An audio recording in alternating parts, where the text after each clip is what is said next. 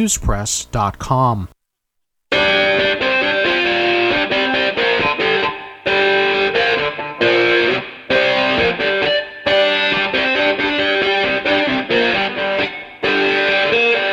Good afternoon, and welcome to another edition of Money Talk. I'm Neil Kreisel, and Diane Duvernay are your hosts every week right here on AM 1290, FM 96.9, and streaming at AM 1290 KZSB. We're repeated at 11 and Saturdays at 6. We're brought to you by Cornerstone Home Lending, whose highly trained and experienced team takes great pride in helping people with home financing, offering competitive rates and a wide array of loan programs. American Riviera Bank, smart banking for smart people in Santa Barbara at Figueroa and Anacapa Streets and in Montecito's Upper Village. At Arlington Financial Advisors, a leading wealth management firm in Santa Barbara, providing its clients with the personal care and attention of a small independent firm coupled with the vast resources of a major financial institution. Happy Monday, Neil. Well, happy Monday. Uh, the only problem is uh, the stock market's down, the world's coming to an end. But other than that, um, everything's great. Well, it's a beautiful day, so ho- hopefully you can find some some joy in that. So we have with us again a repeat guest. We are thrilled to welcome back Miguel Del- Delgado, and I still will butcher your last name, Miguel. Helleseter. PhD, Director of the Global Economic Research um, Department at CSUCI. Thanks so much, Miguel, for being with us today. Thank you for having me back. So, um, the first two articles we have today um, are sort of ironic, uh, and uh, they are, in a sense, uh, uh somewhat about uh, the the war in Ukraine. The first was in today's New York Times, and this is something that could be in the Onion, the the um, uh, uh fun uh, satire news. Yeah, uh, it's really quite a quite a story. It was the front page of the financial section, and it's uh, entitled "War Prompts a Pitch for Socially Responsible Military Stocks." Uh, Citicorp argues that uh, the height of social responsibility at this moment requires putting your money into the stocks of companies that make weapons. The president of the Green Century Funds, which was founded by nonprofit groups, including the California Public Interest Research Group, uh, said this is absurd. It feels very opportunistic and, and shallow. Uh, uh, those that argue that weapons belong in a sustainable portfolio are capitalizing on this horrific attack.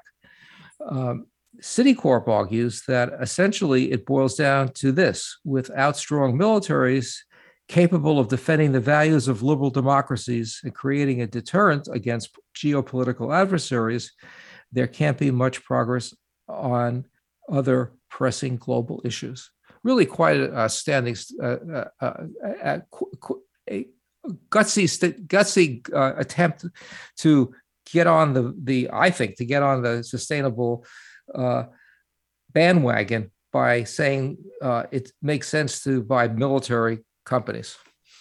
Yeah, I have to say, you know, socially responsible, which was the predecessor to the um, what we call it now ESG portfolios were a little more you could pick and choose right so if you didn't want to have tobacco in your in your portfolio there'd be a screen for that or alcohol or weapons to say that weapons now are socially responsible seems a little a little off mark and opportunistic given what's going on in, in the world right now but as for what social socially responsible investing is, it really differs between everybody's own definition of what you're willing to accept in your portfolio. Uh, when I was on Wall Street in the 70s, when the uh, Three Mile Island uh, reactor began to implode, I was by just chance down in the trading room and I heard a trader scream out, uh, where's Hershey, Pennsylvania? Is it near the reactor? Because he wanted to short Hershey stock as a way of quote unquote playing uh, the possible nuclear catastrophe.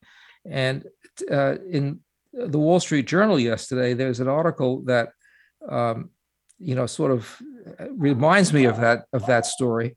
Uh, it's it, investors are starting to buy Ukrainian and Russian bonds because of their cheap price, and um, uh, uh, the betting is that government uh, that uh, Ukraine will likely remain independent for some time after the war, and given the low price of the bonds, uh, it makes sense to possibly begin speculating.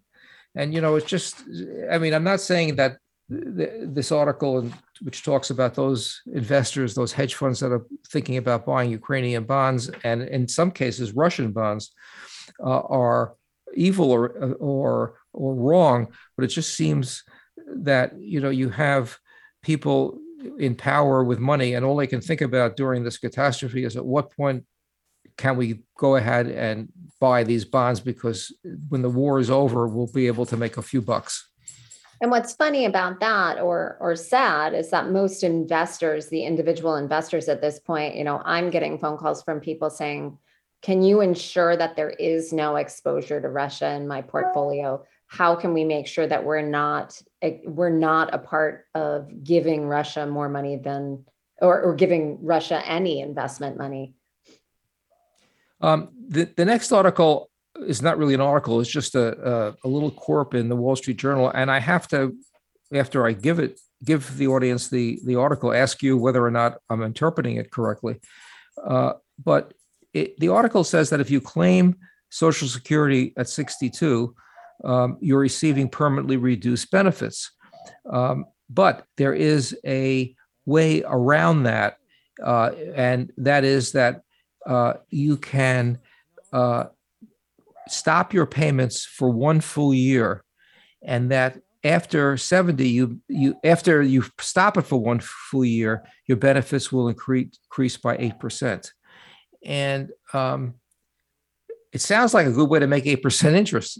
Uh, it, am i misinterpreting this? Is that possible? If you stop your pay if you stop receiving social security for one year after you've taken it you can restart it the following year and get an 8% increase or stop it for five years and get 8% each year for the time you've deferred it.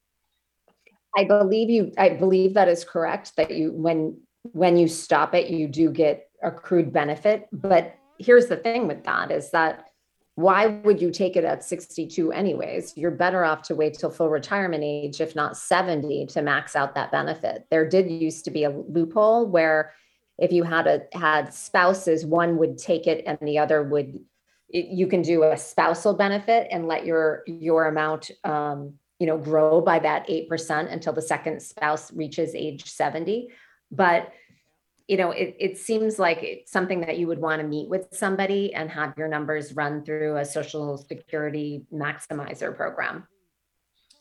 There is such a thing as a social there security a thing yes Yes, there's a little bit of everything. Um, the next article is entitled "You Quit Your Job, but You Still Need a Retirement Plan." And one of the um, things that people who are taking er- very early retirement sh- should consider is that while they still can do um, a uh, uh, uh, a uh, uh, retirement plan, th- they're not going to be able to do a 401k plan with the ability to get money from their company free. That is, uh, the matching part of a 401k plan is really a, a, one of the great ways to to to make money. Uh, also, um, the idea that um, you leave work and then you are going to contribute to your own uh, IRA as opposed to getting money from a 401k presumes that you'll have the money to do that. And you know, many people are quitting their jobs, presumably because they're going to start their own business. But when you start your own business, you don't really have much excess cash. And 401k plans are you know automatic withdrawals. And so the whole idea here is maybe you can survive without a job, but uh, you may not be able to really have a robust retirement plan. Well, that that's exactly what you what I tell people when they start talking about retirement early. It's a double whammy to your overall net worth and portfolio because it's twofold. You're no longer putting money in and you're not allowing the monies that you have put in to grow and have that compounding interest effect what's happening is you have you're then withdrawing to live on those dollars and so as this wave of resignation has happened and people have started either their own business or or in some other fashion making money you know not funding any sort of retirement plan is really detrimental to being able to retire in the lifestyle that you've grown accustomed to in your working years. Uh, you're listening to Money Talk on AM 1290 and FM 96.9, and we'll be right back.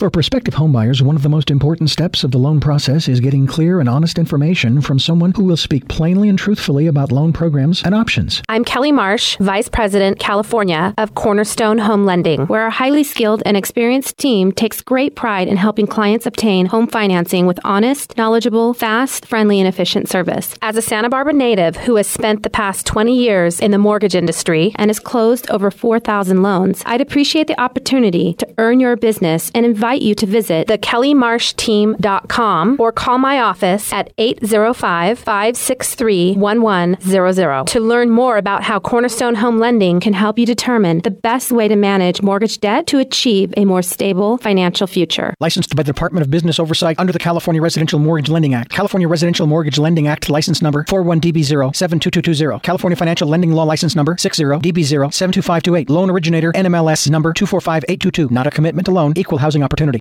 The Santa Barbara neighborhood clinics provide high quality, comprehensive, affordable health care to all people, regardless of their ability to pay. Here's Dr. Charles Fenzi. So, we're a nonprofit organization in Santa Barbara that is targeted folks who live at the lower end of the socioeconomic scale. People who either have no coverage whatsoever, 30% of our patients have no coverage, or people who have very low coverage or minimal coverage. We have about 32,000 people that we're taking care of in the community. I think the proudest thing that I have, not I, we have managed to assemble an amazing team of professionals to lead this group. So my job really is to sort of help with the navigation, help clear out the uh, debris in front of the road to allow people to do their very best work. To learn more about the Santa Barbara Neighborhood Clinics, go to sbclinics.org or call 844 594 0343.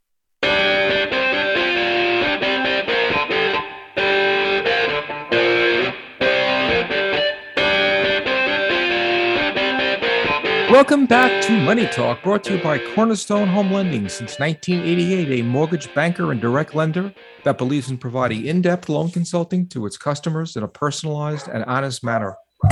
And we can be reached at 805 564 1290, or you could email us at moneytalk1290 at gmail.com. And if you're just joining us, we have on the show again for the fourth time Miguel Delgado Helleseter, who is a PhD and director of the Global Economic Research Department at Channel at Cal State University, Channel Islands. Thanks so much for being with us, Miguel. Thank you, Diana. So, what's new with you? You know, what's been going on? Well, I think since the last time we talked, um, we're back on campus, you know, which is great. Um, I think the last time we talked, we had we were maybe just starting this whole working from home thing, right?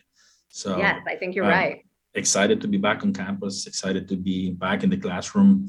You know, we we've made great great advances with technology, but I still enjoy you know the contact with the with the students and being in the classroom teaching rather than teaching from my home uh, behind the screen. You know, so. Um, and great. how are the students um, acclimating back into in-person instruction?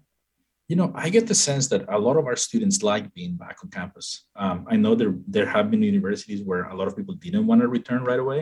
I get the sense that a lot of ours um, they were excited to be back on campus, um, which is great. Uh, you know, the, I don't think the campus is nearly as full as we used to be. Um, I, I, know we've kept some stuff online, but uh, I look forward to kind of slowly but surely getting back to where we used to be. You know, to a vibrant campus with students all the time. So, well, perfect. So, before we dig in, remind us again how you got to Santa Barbara and your background. Sure. So I uh, I did my master's in econ at UCSB, and that's sort of what brought me there. I was living in California, and uh, I applied to a program at the time was very convenient. It was a one-year master's program, and I didn't see myself uh, in a teaching role. You know, I, I just wanted to get an advanced degree and get to work. And so, uh, compared to other programs that I had looked at, this was like just come do it in a year, and you'll get to work. And of course, Santa Barbara is beautiful, so it was an easy choice to make. And then I, you know, I, I found a job in town. Um, I stayed there for a while. Then I went back to school uh, to do my PhD at, at, UCSB, and I stuck around. And I was very, very fortunate to find work uh, somewhat nearby. Right? I mean, uh, it's not that far away. It's an hour from Santa Barbara. So, uh, oh, great! Very lucky. It's an hour from Santa Barbara at two in the morning but there are there is construction. If you, I don't know if you noticed it in uh, in Summerland, the Carpinteria. Right, right. That gets bad, but you know, I, am an early riser, so um, that works pretty well. That that that's funny. Well, yes, hopefully one day that construction will go away and it will go back to being, you know, 50 minutes. Who knows? So, so tell us, you know, with all that that that's going on in the world with the conflict, or I guess we're now calling it a war between, you know, Russia invading Ukraine, how will um, the Russian sanctions affect our economy here at home, the U.S. economy? You know, I I expect that the biggest um, impact is going to be through oil prices, and you know, there there is now discussion about seriously considering um, cutting exports right from from Russia or cutting, cutting imports of oil uh, from Russia, and and you know, unfortunately, uh, you expect that people react to sanctions right in a sort of rational way, and uh, in the case of Putin, what you see is more of a uh, he increasingly has less to lose, and so he's willing to go even more all in, right? And so he could decide that at some point uh, they don't want to export the oil at all. So it's not even a question of whether we uh, cut back on importing oil. It's um, he could decide not to export it, and we're already, you know, we're already feeling the squeeze at the pump, right? And if that gets worse, um, I think that's where we're going to see a, a, a lot of pain, right? Absolutely. And I was just having a, a, conversation at lunch today about that and the fact that, you know, it takes some time to get oil back online here in the US. And the person I was speaking with um, responded with, "Well, one of our oil rigs here in the channel, you know, in the in the channel, uh, Santa Barbara Channel, you know, to turn one of those on is actually a snap of the fingers, and one of those oil platforms could supply a quarter of the state of California's oil supply. Now." It seems as if I know, I know the political will. No one really wants no one really wants oil drilling off of our coast, However, in a short term crisis situation, which we seem to be finding ourselves in, don't you think that would make economic sense? Uh, I, I think so. I mean, I, I think it would be beneficial to um, crank up production uh, to the extent that we can, and not not only us, right? I mean, this is a this is a global issue, so a lot of what happens next is going to depend not only on what we do, but what uh, other oil producing countries decide to do as well, right? but certainly, I think that if there's a will to increase production, uh, both domestically and, and abroad, uh, that would be great. You know, we are in a situation that is, I, I think, you know, calls for a stronger measure. Yeah, you know, I, I saw in the news that we're talking now with um, Venezuela about getting more oil. And I can't help but to think, you know, going from one dictator to another might not be exactly the the geopolitical uh, message we want to send to the world. But you know, who am I? you know, but uh, you know, when you look at oil, though, it, it's just part of the whole inflationary spiral, and um, you know, the, the the irony is that to the extent that this war causes economic disruption um, and even more uh, difficulties companies have in uh, in producing because of the supply chain problem. Could you have an offset to inflation because economic growth slows? Uh, so the irony is, you could actually, by hiring having higher, higher uh, energy costs, you could actually begin to cut back on inflation.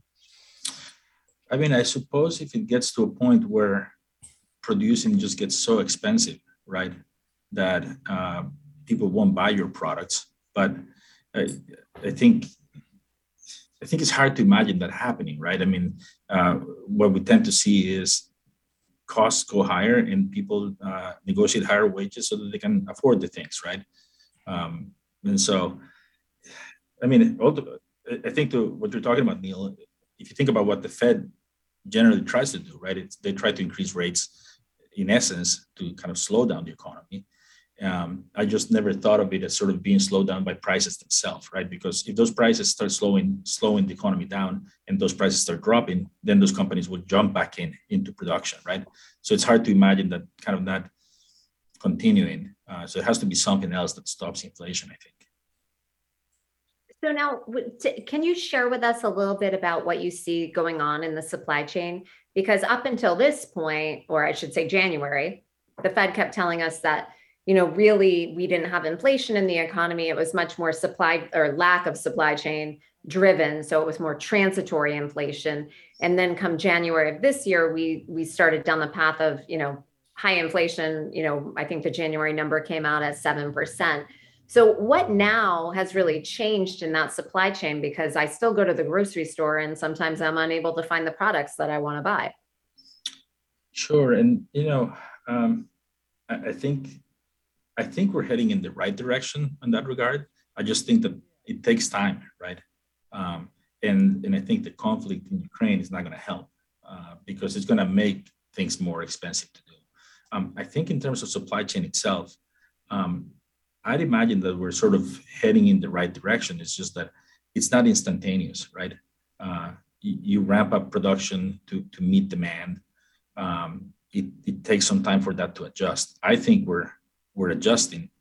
Um, and so I do expect that, that that part of the equation is getting better, right?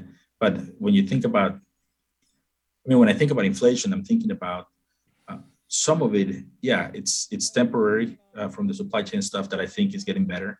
Now we're, we're going to have these shocks on the price of oil, right? That's sort of out of control. And then there's the inflation that we kind of generate ourselves by pumping money into the economy like there's no tomorrow, right? And and some of that um, I think is going to get better. I, I, think the Fed will rightfully start uh, raising rates a little bit, and I know that that's uh, some people think it's bad time precisely because we're still not doing so great in, in many ways. Um, but I've held uh, the view long that the Fed was too slow in the past to raise rates, and then we ended up in a situation that was less than ideal, right?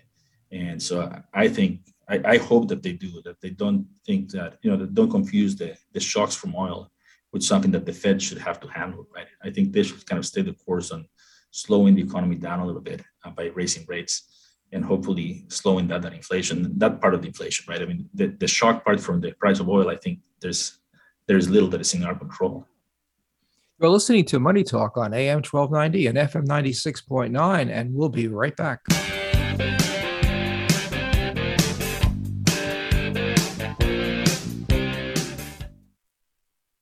When a bank is owned by the community and invests in the community, it answers to a different call. It's personal. It's driven by your needs, not ours. Welcome to American Riviera Bank, based right here in Santa Barbara with branches in Montecito and Goleta. Our customers know us for personal service every day, every way. You can bank on us. Bank on us. Bank on us. American Riviera Bank. Bank on better. When I grow up, I want to be a new pair of blue jeans. When I grow up, I want to be a kid's first computer. When I grow up, I want to be a glass countertop in a new home. When I grow up, I want to be a kid's best birthday present. When I grow up, I want to be a football stadium. When I grow up, I want to be a warm fleece on a cold day. When I grow up, I want to be a fancy when backsplash. I grow up, I want to be a bike that races around the when country. When I grow up, I want to be a bench on a forest trail. Up, I want to be a rocking chair on when a sunny up, porch. I want to be a skyscraper. I want to be. A, I want to be. A, I want to be. I want to be. I want to be. I want to be. I want. I want to be. When I grow up, I don't want to be a piece of garbage. And if you recycle me, I won't be. Give your garbage another life. Recycle. Learn how at iwanttoberecycled.org. A public service advertisement brought to you by Keep America Beautiful and the Ad Council. Here's good news. Now you can enjoy studio quality sound on your devices from the station that talks about Santa Barbara any time of the day or night and from just about any place on the planet. Just say, Hey Alexa, play KZSB AM 1290 when you're at home or bookmark AM1290KZSB.com on your Apple or Android devices, and you've got streaming studio quality sound anytime, anyplace from the Santa Barbara News Press radio station.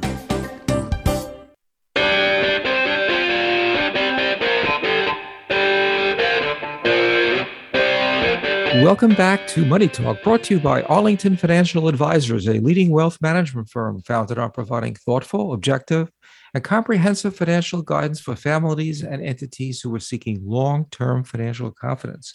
So you know, there's, the break, you know, there was. You go ahead.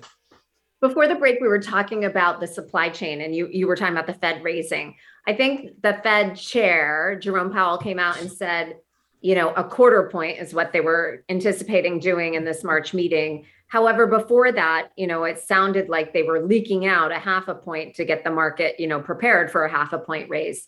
Do you think, in fact, if the Russia hadn't invaded Ukraine, we would have done a half a point versus the quarter point that it seems as if we'll see this month?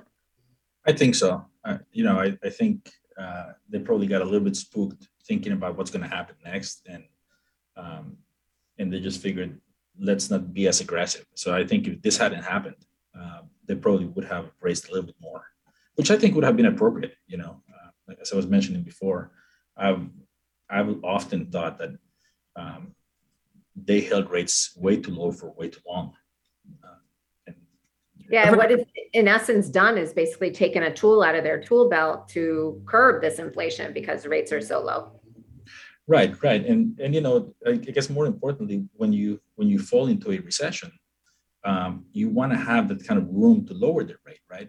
And if mm-hmm. you don't do that in, uh, in advance, then you're kind of left without the tool when you actually need it the most. And so, um, you know, back in like 16, 17, I thought, you know, the economy was doing okay. Why don't you just raise the rates a little bit? I, I think, you know, there's room on profits, on profit margins to accommodate that. And yes, I mean, some people won't be happy about it, but uh, some other people will be very happy about it, right? I mean, like in my stage, uh, I'm glad that rates are low, right? Because uh, this is a stage in which I probably borrow more than I save. But for people that are closer to kind of uh, finishing their careers and so on, saving is important, right? And the rates are so low that you're not getting any returns on, on sort of safe investments, right? Uh, you have to take a little bit more risk. So, uh, ever since Milton Friedman and the Chicago School um, became the basically dominant theory about money supply, and inflation, uh, there's really been no argument. And then about about whether they were right or wrong. And then uh, several years ago, people started talking about new monetary theory. And in the last two months, both sides seem to be saying that they proved their point this year. Uh, there's an argument; they both have the same argument with different conclusions. What do you, what do you make of all that? So, I mean, my my understanding of uh, uh, new monetary theory uh, is more about sort of the applicability, right? I, I, think there's there is an agreement that the risk that exists is inflation, right? Uh, because basically, what they suggest is you can print money, right? You can print all the money that you need, so you don't need to worry about. If you're a government, you don't need to worry about borrowing. Uh, you actually don't even need to worry about taxes, right? Because if you need money, you print it right? Which, of course, in our case, our Fed is a separate entity from the government, right? They, they work independently. Um, but, uh, you know, it doesn't mean that they don't coordinate. And, and I think we've seen we've seen that in recent years. Um, and, and the one thing that I think, you know, new monetary theorists would say is, again, the risk is inflation. And I think we're starting to see that, right? I think we've been very loose in sort of printing money. Um, the Fed has kept the rates very, very low. And how do they do that? By putting more money out there, right? And so um, I think we're finally seeing that catch up, right? Uh, before this whole oil thing, before this whole Ukraine thing, um, we were already start seeing inflation kind of get wild, right? And so to me, what was surprising is how long it took, right? I mean, we started pumping more money into the economy like back in 08 or 09 with the Great Recession. That's when we started you know, quantitative easing. We started doing all this other stuff to put more money out there. And um, for some reason, inflation didn't pick up. but now it's sort of you know it's it's like it's almost like catching up now, right? And since we kind of stopped our production uh, for a while, uh, I think that helped to catch up even more, right? Because now you have even more dollars spending less output uh, for less output that is out there, and so um, that's that's the one thing that is probably uh, a true conclusion. Now, does that mean that new monetary theorists are correct in, in what we should do? I don't think so. They are correct in that there is a risk of inflation, and we're seeing the effect of it. Um, but I don't believe that it would be responsible to say uh, countries that have their own currency can just go out there and print money as they need to because what it creates is inflation. And we've seen, you know, we've been fortunate that we haven't had like crazy hyperinflations, but you see like the cases of like Argentina, right, where uh, they have their own currency. They they sometimes peg it to the dollar, but other times they just do whatever they want with it. And um, I don't think I would want to be an Argentina right? yeah, because the dollar is what the global currency is, we actually have a, a significant advantage because that $8 trillion that we plow that we plowed into the market through July of last year, you know, that is a lot of money. That's like 35% of our overall economy. And you're exactly right that we've been, we still had slopping around in the economy, all the stimulus from the Great Recession. And so, at what point do you see it, it is inflation what's going to suck this all these extra dollars out of the economy? Or or where how do you see it playing out?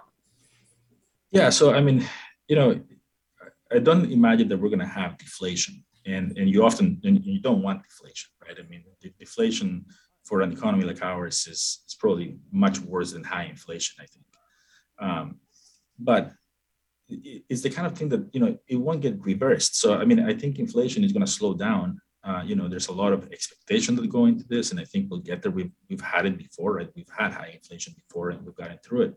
But basically, what you're having is a changing of levels, right? Everything is getting more expensive, and it's never going to get cheaper. Now, as as long as our wages can catch up with that, right? And, and inflation usually means that both wages and prices are rising. As long as that happens, uh, all that's going to happen is that we'll get used to, you know, hot dogs costing ten dollars instead of, uh, you know, a few dollars um, but we'll also make more money, right? And so I, I do hope that that we get it to slow down, and all all that's going to happen is that we will, we will have had sort of a change in levels to higher prices, right?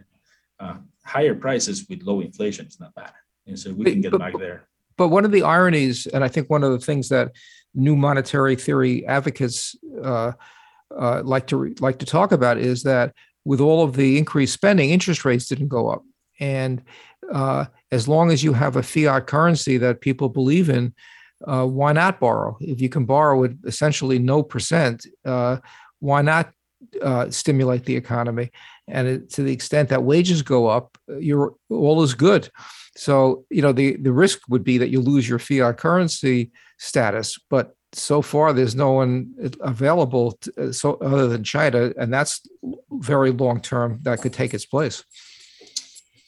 Yeah, I mean, um, I guess the risk is that at some point people won't lend us at that rate, right? And so if it gets to a point where they don't think we have the capacity to pay, um, then then we will be seen as a as a riskier creditor, right? And so at that point, the the lending stops, right? And again, you can you can print money instead, um, but that's going to cause inflation. Yeah, right. but just interesting to look at what happened to the dollar in the last week. Uh, the the idea that we may be under some pressure in terms of dollar is just gone away. I mean, people are looking for any safety, and and the dollar seems to be the the only safe haven. So so far, uh, so good. You're listening to Money Talk on AM 1290 and FM 96.9, and we'll be right back.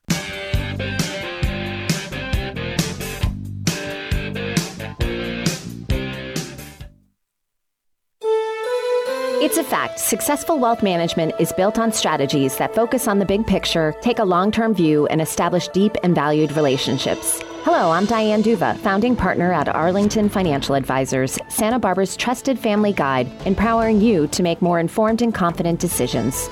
At Arlington Financial Advisors, we bring order and balance to your financial life by monitoring and managing risk so you can focus on your work, family, and enjoying the moment. We are a fully independent firm offering strategic financial planning, estate and tax planning, and private money management. Our plans and portfolios are handcrafted using a rigorous and disciplined approach, supported by a consistent yet highly personalized client experience. Our clients look to Arlington Financial Advisors as a home away from home, a comfortable place to protect what they've accomplished while they prepare for what comes next. Please visit arlingtonfinancialadvisors.com or call me, Diane Duva, at 805 699 7300. Hi, I'm Danica Patrick and proud aunt. Watching my nieces grow, play, and learn is amazing, but not every child gets to be carefree. One in six kids in the U.S. are hungry. One in six. That little girl sitting alone at the playground, she can't play like the other kids. She doesn't have the energy because she's hungry. School lunch will be her only meal today. It breaks my heart that this is the reality in our country, but it's something that Feeding America is working to change. Each year, the Feeding America network of food banks rescues billions of pounds of good food that would have gone to waste. This food is then provided to families and children in need. Being a kid should be about using your imagination, learning, and having fun. These children shouldn't have to miss out on simply being a kid because they're hungry. To find out how you can help end childhood hunger in your community, visit feedingamerica.org. Brought to you by Feeding America and the Ad Council.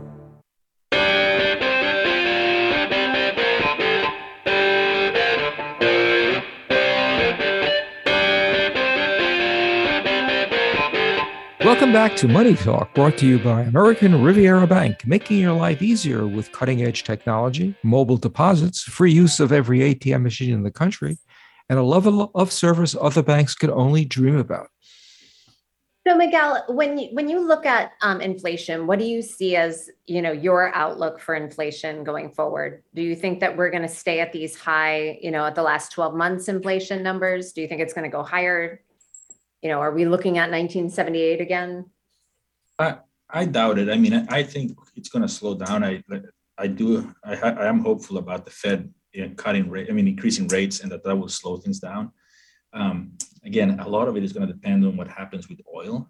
Uh, but those, the, the oil side of thing, I think, will be very transitory. I think you know we will adjust if if we end up saying nobody's buying oil from Russia and they're a large producer. Uh, we'll make the adjustments for that. And so I do think we'll we'll have some high inflation maybe for another year or so, but I, I expect that it's going to start slowing down. And and I hope that we get back to, you know, kind of normal 2% target, right? So so part of it is, you know, the Fed sort of we had low inflation for so long that the Fed kind of changed their stance and it was like no longer targeting 2%. It was like we'll let it go higher for a while so that on average on a longer view it will be about 2%, right? And um, we're probably kind of above the mark now with, with the rates that we've been seeing, uh, sort of on a long-term average. But I think that's that's still going to be the goal, right? And so I, I think they're going to do what they can to, to get inflation to slow down. Although, don't you think it's interesting because the government, when they quote inflation numbers, so like when Social Security gets a increase, like this past year, they got a 5.9 percent increase um, on their social on Social Security recipients, paychecks. Um, you know, when the government quotes inflation, they usually do it without including food and energy. And so perhaps with the Fed rate, you know, let's say the Fed hikes rates the next three times they meet. So we're, you know, 75 basis points ahead of where we are today. And then the government quotes inflation excluding energy and food, which would mean these huge, highly expensive oil prices you know, could it be that we're in this weird quagmire where, you know, what Americans are paying, which I always say, you know, what people pay are basically our inflation is food and energy. But when the government quotes it, they quote it without it, that it could be this, um, you know, kind of weird uh, place that we find ourselves. Um, could be. I, I, mean, I think they're they're still fairly tightly linked, right? I mean, certainly um, uh, energy goes into everything we do, right? And so when energy costs are higher, uh, that translates into higher costs on other things. And maybe it takes a little a little bit of time for that to kind of fully transpire, but it's still there, right? Uh, but I, I, know they kind of take those out because they're so volatile, right? And if you look at sort of the, price of oil, it kind of goes all up and down all the time, right? And so they try to kind of estimate something that is more uh, stable, I suppose. Um, but yeah, I mean, right between the open and the eight o'clock hour, the barrel of oil went from like 130 to 115. Right, right. A $15 a barrel swing in two hours. And so it could very well be that, you know, the, the inflation quoted will be substantially lower than than once we include, yeah, you know, uh, heating and all that other stuff. But um, but again, they're not they're not entirely detached, right? Uh, because these things enter everything we do. You you have obviously a, a syllabus and uh, a teaching plan. Uh, how much of uh, that plan uh, these days gets interrupted by students asking current event questions? Um, it varies. You know, right now uh, it, it, varies even for me quite a bit. I, am working with some students that are seniors, uh, and you know we're, we're doing kind of more open courses in which we're working on on different things and so there's a much more of a free flow about discussing sort of current events there. Um, i'm teaching on the other end principles courses and uh, you occasionally get the very eager student who wants to know something about what something that's happening but most of them are just kind of trying to absorb uh, their first introduction to economics right? And so a lot of it is i think uh, for starters, they probably don't think I know much about this stuff. they, they, think I only know what's on the syllabus, and then uh, you know they're just trying to survive their first encounter with economics. I think. So we were talking briefly off air about real estate, and you know where as all of us living here in the central coast we've all seen real estate you know really uh, you know balloon almost uh, you know really balloon here and across the country the median home price has increased significantly now do you think that um, in, what what effect do you think higher interest rates will have on the real estate market if any so i think it will slow it down a little bit i mean obviously at the end of the day it's i think for most of us who you know have a mortgage um, it's our mortgage payments that determine what we can afford, right? And so you, are going to have a little bit of, of exchange there in that uh, if interest rates are higher, then you can afford less, right, in, in terms of, uh, of the overall price. And uh, that may put some pressure on homes kind of going, you know, when they don't move as quickly because people can't get loans as easily or as uh, as favorably. Um, there would be some adjustments there, I think. And so now I don't expect that we're going to have anything similar to what we had back in the Great Recession. I don't think we're going to have some sort of crash. I think uh, home prices will probably just stop growing so quickly, you know, um, which which I hope is the case. I mean, I don't think anyone wants to see a crash like the one we had before.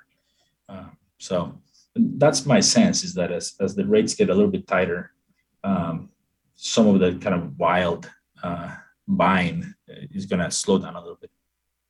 And then to switch gears a little on real estate is for, you know, those real estate owners that are renting their properties throughout the pandemic. Some of them really got in, into a, a hard place with the, you know, rent moratorium. And now we have many places, you know, I know Santa Barbara City Council is talking about rent control. What effect do you think that's going to have? And um, what do you think that's that's going to do to the economy to have rent control in place? Well, I, I mean, there are things that will happen both in the short run and the long run, right? So when you when you impose rent controls, when you impose when you impose any kind of price control, I think you create a lot of distortions that are undesirable. Um, you know, we, we tend to think that pricing is basically the signaling, right? We use prices to signal what things are worth. And so when you control those things, you're basically uh, sort of affecting that signal, right? Um, what does it do in the short run?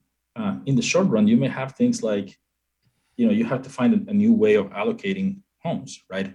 So when you have when you have units that are rent controlled, for starters, you're going to have people not moving out, right? Because they have the benefit of being in a unit that is controlled, and then you probably have more people wanting to rent than there is apartments out there, right? Um, and so again, at that at that point, you ask yourself, how do I how do I allocate, right? how do I decide who gets this rental? Because I used to be able to do it with prices. You know, if I had two people interested in in my property, the one who pays the most gets it, right? And now that doesn't work, right? Um, so it creates all sorts of kind of weird incentives. And then in the long run, um, if I know that I can rent my unit regardless of what it looks like, because it's rent controlled, then what incentive do I have to keep it up? What incentive do I have to be attentive to tenant needs and make repairs and so on? If I know that there's a line at the door of people that want to rent my unit, um, I don't even need to paint it when people move out. Uh, I can just give it to the next person, right? And, and I'll get that rent control amount. So in the long run, it creates these incentives to build new and to maintain uh, your properties. So um, I think most economists would agree that any kind of control on prices is uh, is not desirable.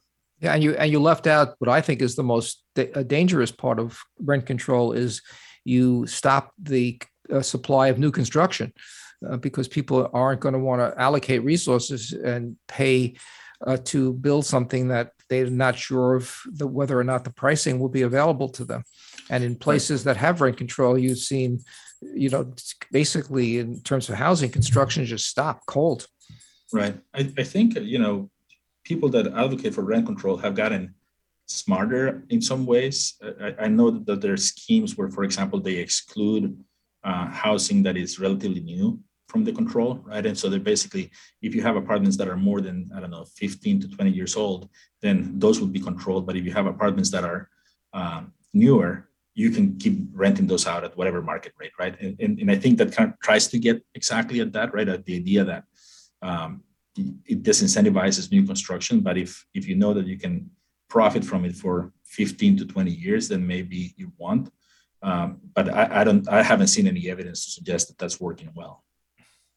Uh, you're listening to Money Talk on AM 1290 and FM 96.9, and we'll be right back with our final segment.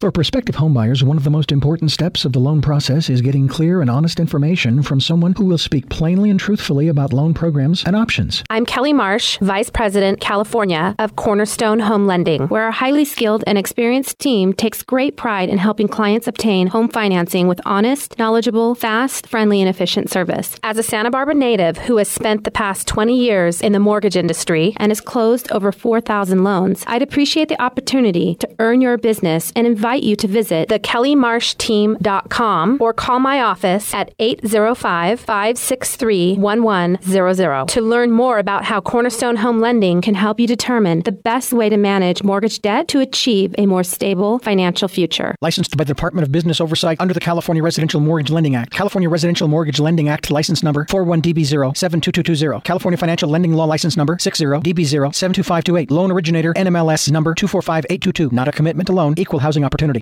When a bank is owned by the community and invests in the community, it answers to a different call. It's personal. It's driven by your needs, not ours. Welcome to American Riviera Bank, based right here in Santa Barbara with branches in Montecito and Goleta. Our customers know us for personal service every day, every way. You can bank on us. Bank on us. Bank on us. American Riviera Bank. Bank on better. During these tough financial times, the call for assistance from the Food Bank of Santa Barbara County has never been greater. Currently serving one in every four residents, the Food Bank must now turn to the community to ask for help. Thanks to bulk buying and a newly coordinated regional effort, the Food Bank can turn each dollar donated into $17 worth of healthy food to give to those in need. To donate or more information on Food Bank programs and services, go to foodbanksbc.org or call 967 5741.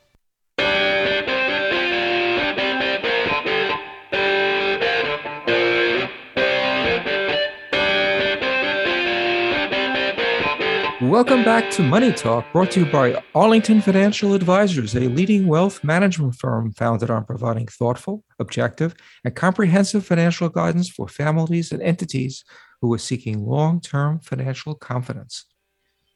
So Miguel, in the you know here we are in the last segment, and we haven't even asked about you know the Institute for Global Economic Studies. So tell us about it.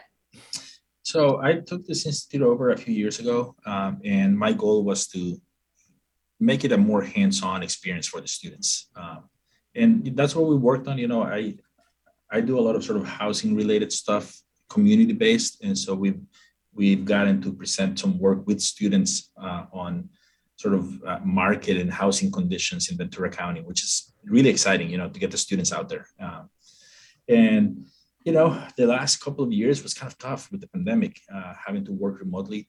A lot of what I enjoy doing there is that I like to sit with students and work on stuff, right? Like we work with data and we kind of like walk them through how I will do some things. And again, we have the technology to, to do a lot of that remotely now, but it's not the same to me. You know, like it's sitting there with the students and they kind of seeing as I'm as I'm thinking about something and, and working on some stuff. So I'm I'm happy that we're back. We're working on some cool projects. Um, we're, we're actually working on some stuff for our provost here at CI. Um, he's interested in looking at some uh, market data on on jobs. You know what jobs are available, and as we kind of think about where is the university heading, what kind of programs do we need to offer our students?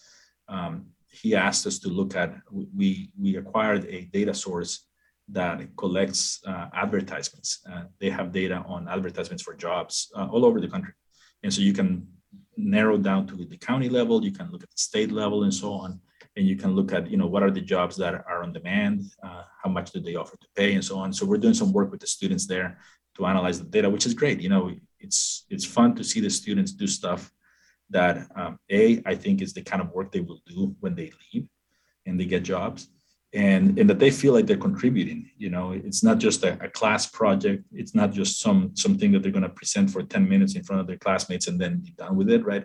It's something that uh, we met with the provost and he's like here's what i want to understand. Here's here are the things i want you to do.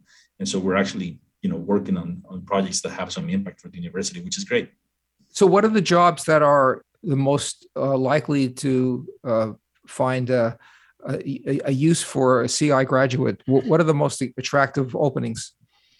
So, so we're looking at, at essentially sort of new programs that they wanna that they wanna offer, and you know I don't know all of it at, at the top of my head. I was looking at some stats earlier today, but like actuarial science sciences is something that is is very well paid and sought after. I know it's also very difficult. I've heard from people that um, the math involved is just very very challenging. Um, but so there are a number of jobs. Uh, I think one of the issues for us is that a lot of our students like to be local. And so the question is, do we find enough jobs in Ventura County that fit the things that we're offering, right? I think once our students are willing to go a little bit farther, if they're willing to commute out to Los Angeles or if they're willing to move uh, out of the state, um, the opportunities they can find uh, are much wider in all sorts of fields, right? So, you know, what is your vision for the future for the institute, and has it changed since you know now that you've been at the head of it for for a few years now? Um, I think the goal is still the same, right? It's to to actually expose students to the kind of work that I think they will do professionally the day that they leave, and I mostly work with sort of junior, senior students, so they're kind of just getting to that point where they're ready to look for a job and um, and I hope that we'll keep doing that. I mean, we've we built some partnerships in the community. So even though it's called global, I think we focus a lot more on local issues, and that has worked well for us. And and I think we'll we'll continue doing that. Is exposing them to doing things that they can see the impact right away by seeing our, our local partners, even the university, uh, seeing some value in the things that they're doing. Thank you, Miguel. Uh, can't wait for your fifth appearance. Uh, and thank you all for listening. You've been listening to Money Talk, and we'll see you all next week.